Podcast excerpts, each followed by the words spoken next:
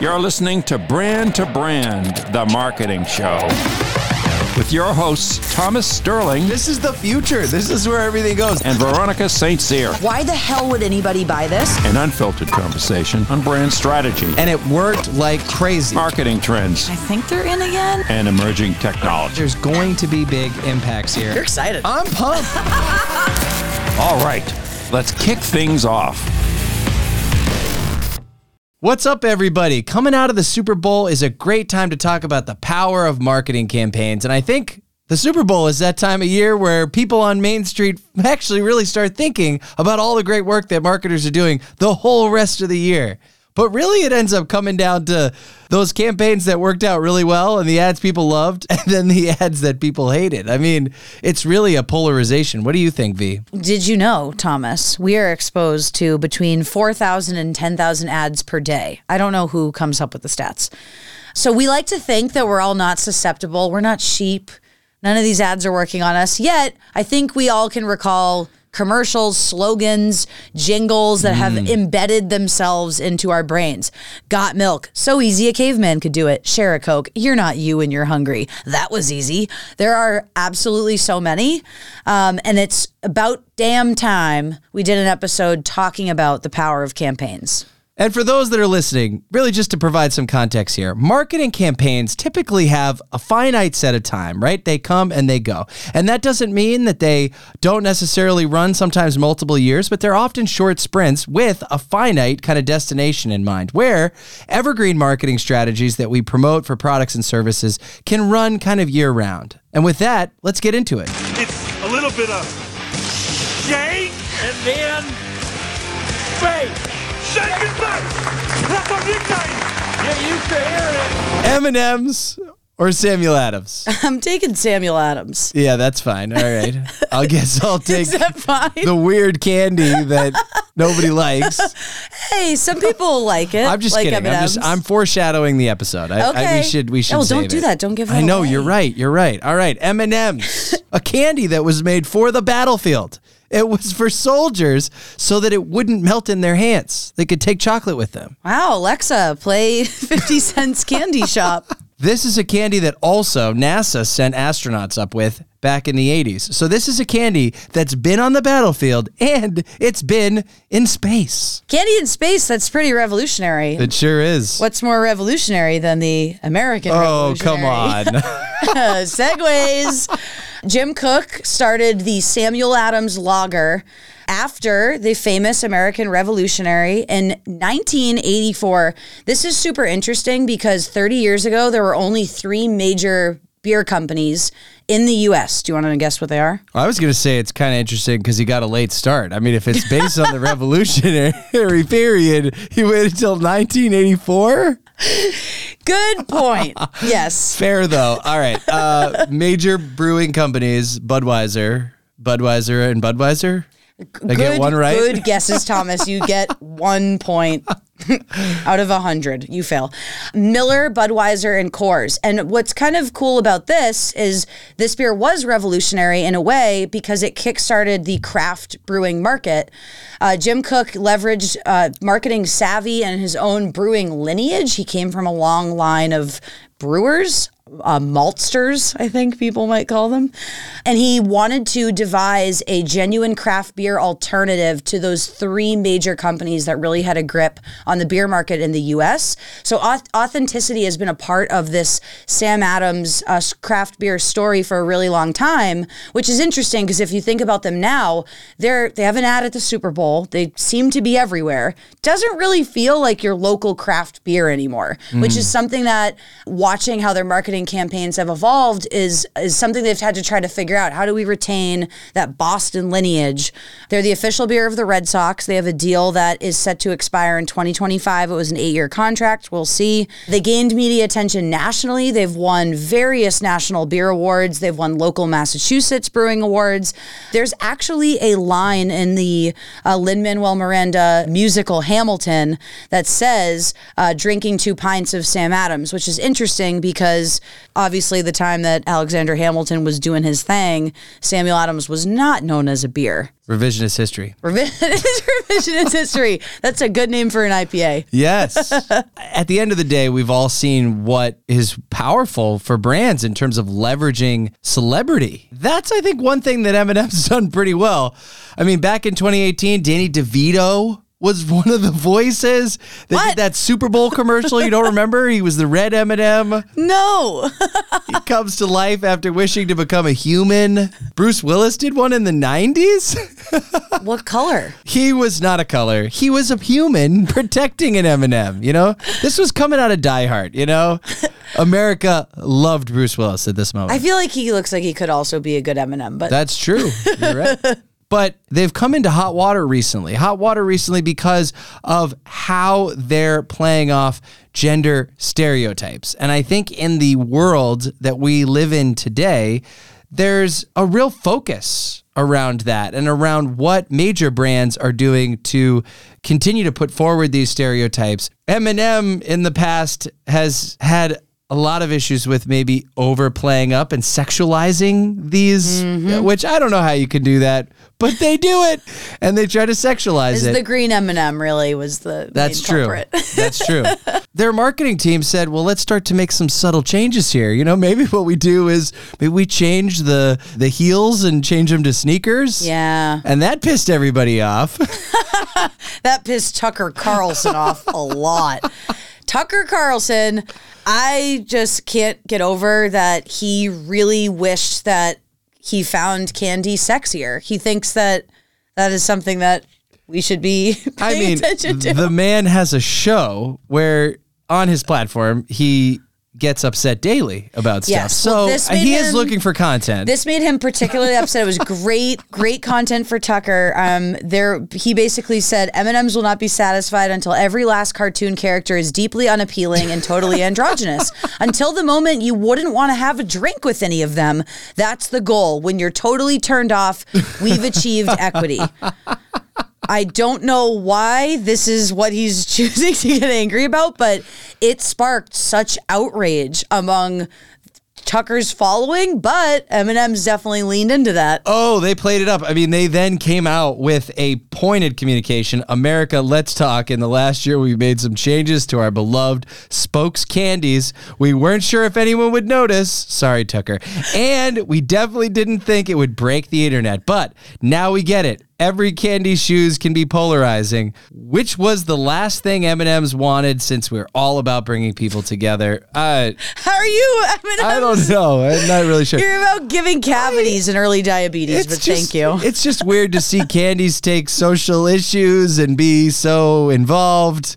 But then they launched their whole Super Bowl commercial where they had Maya Rudolph take over and basically take over the brand. They got rid of the spokes candies and she did this commercial. But I think for the American audience, the average person that was watching, myself included, hadn't seen a lot of that content. So I'm like, what is M&M doing that right now? it was like a fever dream because in their mind they had this incredible campaign Mm. where on social media they were announcing it was it was Maya Rudolph doing press conferences about hey I've taken over M&Ms uh, I'm gonna call them Manyas and there was changes she was gonna make Mm-hmm. and then eventually she announces they're now gonna have clams inside and when you get to the Super Bowl they just assume you've been along for that ride like who follows I- candy on I don't know I like when a brand uses the Super Bowl to kick off a campaign, not land a campaign. Because when Yeah. you try to land a campaign, it's like, I, I don't know. I feel like I don't have all the context. Well, I'm so glad that you bring this up, Thomas, because I felt the exact same way when I responded to a Sam Adams campaign that they kicked off hmm. on social media before the commercial brought to light what the hell they were talking about. So I'm sitting waiting for the Super Bowl to start. I go on Instagram, I'm scrolling, and I see a post that looks like a billboard outside Fenway Park, and it said, Boston loves New York. And I've had a couple, not Sam Adams, and I'm like, this is not it. Like, you're, don't piss Bostonians off. So I responded, this is my bad, and said, fire your marketing team, which was aggressive, I know. and they wrote back and said, it sounds like you need a beer. I was like, oh, hell no. and no, you wrote didn't. back, I've had several. Thank you very much. No, but I was like, wow, this is a really weird campaign. And it didn't make sense because I had seen nothing about this campaign leading up. I had no idea what they're talking about. And in my mind, I'm like, why are they trying to change? This is something that's it's it's not a hatred for New York. It's something that Bostonians can rally around, and New Yorkers feel the same way. Don't take that that away from us. That's like part of our identity. It's all respect though. And then they launched their Super Bowl commercial, and it's your cousin from Boston, which is a campaign that they've actually been running for years. That has been the cornerstone of previous Super Bowl ads. Adding this new campaign on top of that campaign. Yes, campaignception. It's a campaign house of cards. Yes, and it is your cousin from Boston imagining a brighter Boston where people are nice to each other. Thus, making my Instagram beef with Samuel Adams actually make sense. A post I will say has since been deleted. Hopefully, I didn't actually get anyone on their marketing team fired, but I think uh, I can do all the talking, but we probably should just play Let's some play of the ad. Sam Adams Boston Lager. Now brighter? Oh, imagine that. A brighter Boston. Morning, neighbor. Take the parking spot. You take the parking spot. I insist. No, I insist. Hey, what do you want to do?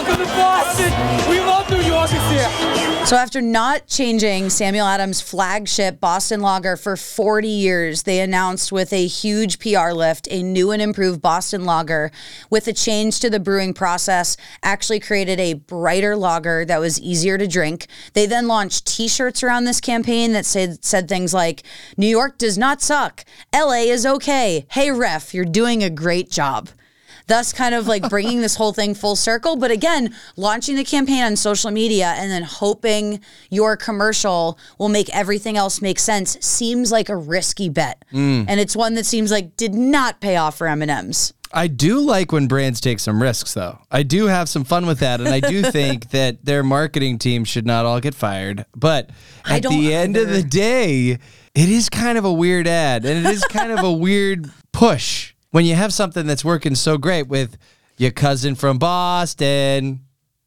I mean, it's a it's a great campaign. It's it's a great way. Really, the goal was just to launch the new brighter Boston Lager, and for that, it seems like totally made sense.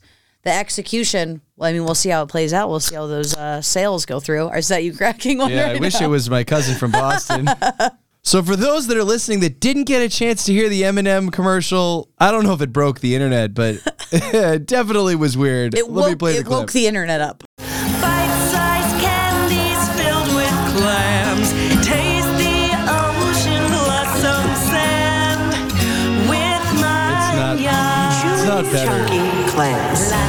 It's, it's it's not better the second time or the third time or the fourth time if anybody's wondering. But like it's like you came into the end of a movie. Yeah. It's like you came in. I don't I don't know. I think like you either want to target this campaign where maybe it falls somewhere in the middle or you launch it. But that said, the strategy here is generating some PR, generating I mean, we're some talking buzz, about it right now. We're Right. giving them free advertising by doing this. having episode. people lose their mind and say, "What clams inside M and M's?" Yeah. But the Spokes Candies came back. They did a fake press conference and they Mm-hmm. announced, don't worry, the reign of Maya Rudolph is over. The clams are gone. Now with 100% less clams. Less clams. Oh. That's the next campaign. I can't believe we were actually put on pause. Am I anxious about being back? Does it seem like I am? I'm glad to be back because this is what I was made for. I mean, as a walking, talking candy, my options are pretty limited. I do like the shoes. It's very subtle. It's very I like the sneakers. Green M&M, keep it up. You can run away from Tucker Carlson easier in sneakers. That's true. That's true. So if we had to talk about any other brands, I feel like we can't do an episode on marketing campaigns without talking about the diamond industry and what the De Beers Corporation did to really build that up. It is definitely heralded as one of the most successful marketing campaigns of all time, and rightfully so. And I brought some clips to help tell this story. Let's do it. In 1938, De Beers commissioned ad agency N.W. Ayer and Son with making diamonds a necessary luxury in American lives. De Beers' grip on the supply meant that whoever sold a diamond was likely selling one of theirs. The agency decided they had to convey the idea that diamonds were a gift of love. Men had to be convinced the larger and more beautiful the diamond, the greater the show of love. In 1947, Ayer copywriter Frances Gerety came up with the slogan, A diamond is forever, and the association with eternal love was solidified. At the time of this campaign getting started, before World War II, only 10% of engagement rings actually had diamonds. So think about the psychological, societal, and emotional shift that people have had to convince everyone that you need to buy a diamond engagement ring when you propose to your loved ones. I mean, diamonds are a girl's best friend. Marketing, it's powerful stuff, man. it works. It, gets the people going. It totally It's- does. It really does. It totally does. And even just those little clips, just getting the history lesson and thinking back to 1948 to today, it has completely been solidified in American society. It be- it's become an expectation, and you can market a product into something that goes from something someone thought they wanted to something that they needed Mm. to something that they expect. Mm-hmm. And I think in some ways that is the power of the campaign. Oh, yeah. A marketing piece that just tries to get you to buy versus something that gets you to want, to need, or to feel a deeper purpose with. I, I mean, another one that's a great one since we're talking about beer today. What about Miller Lite Mm. and really the launch of light beer? Beer at one point, people were like, light beer? What's men don't drink I- light beer. men- no, yeah, Callie, men that's only- for the ladies. Give me the Everclear. Let's turn this party up. So this was a campaign that was kickstarted in the 1970s by Miller Lite, and it was designed to really shift perspectives among men, and specifically around blue collar men. And the campaign was so successful that other brands have actually leveraged that same concept. Natty Ice delivered a campaign like that. Bud Light did something similar, and Miller's continued to really push the envelope here. Really, with most recently their Taste Greatness campaign, which I'm going to play for you. Can I get a light beer? Sure. Do you care how it tastes? No, I don't really care. Okay. Well, when you start caring, just take off your skirt and I'll give you a Miller Lite. They have another one where it's just get, put your purse down and I'll get you a Miller Lite. Like, be a man. Be a man. Drink light beer. And now for something completely different. So, if we had to put this to work, I would say thinking about how to maximize your reach and maximize your marketing spend. Shifting from a traditional marketing approach to really a campaign driven approach can really drive better outcomes. And when we think about brands that have done this extraordinarily well, beyond the brands we talked about today, we think about Nike and their Just Do It campaign, Apple's, their Think Differently, and Coca Cola's Share a Coke. These are not just simply campaigns that drove a singular outcome of making a purchase. At the end of the day, these are really shifting mindsets and driving customer loyalty. So, for each of us in our own marketing, we can take a second, start with a goal, and maybe that's brand awareness, maybe that's customer growth. Then think about the target audience and come up with a creative concept and a creative concept that addresses our audience needs. And you need to be out of the box here. You need to be crazy. You need to do something that is scroll stopping content. Then you choose your tactics and channels, and then you launch it and measure performance. And with today's digital tools, it's never been easier. You don't have to go out and buy a big Super Bowl spot. You can test and learn, and you can do so in a really successful way. And at the end of the day, these campaigns can start out as short sprints and they can evolve to be multi year things. If it's broke, don't fix it. Oh no! Our table! It's broken! Well, the table broke. So if you had to take anything away from the episode today, V, what would it be? It's that if you clap at a brand on the internet and they clap back, you may be the victim of a marketing campaign. Call Sterling Brandworks at 781 369 5154. You may be entitled to compensation. help i've fallen and i can't get up and mine would be you know in this marketing campaign driven world sometimes you only have to strike it rich once one great campaign and then that thing can just play on like de beers i mean that's crazy that's powerful stuff and with that we're out folks Thanks for listening. If you liked what you heard, smash the subscribe button or listen wherever you get your podcasts. We're out of here.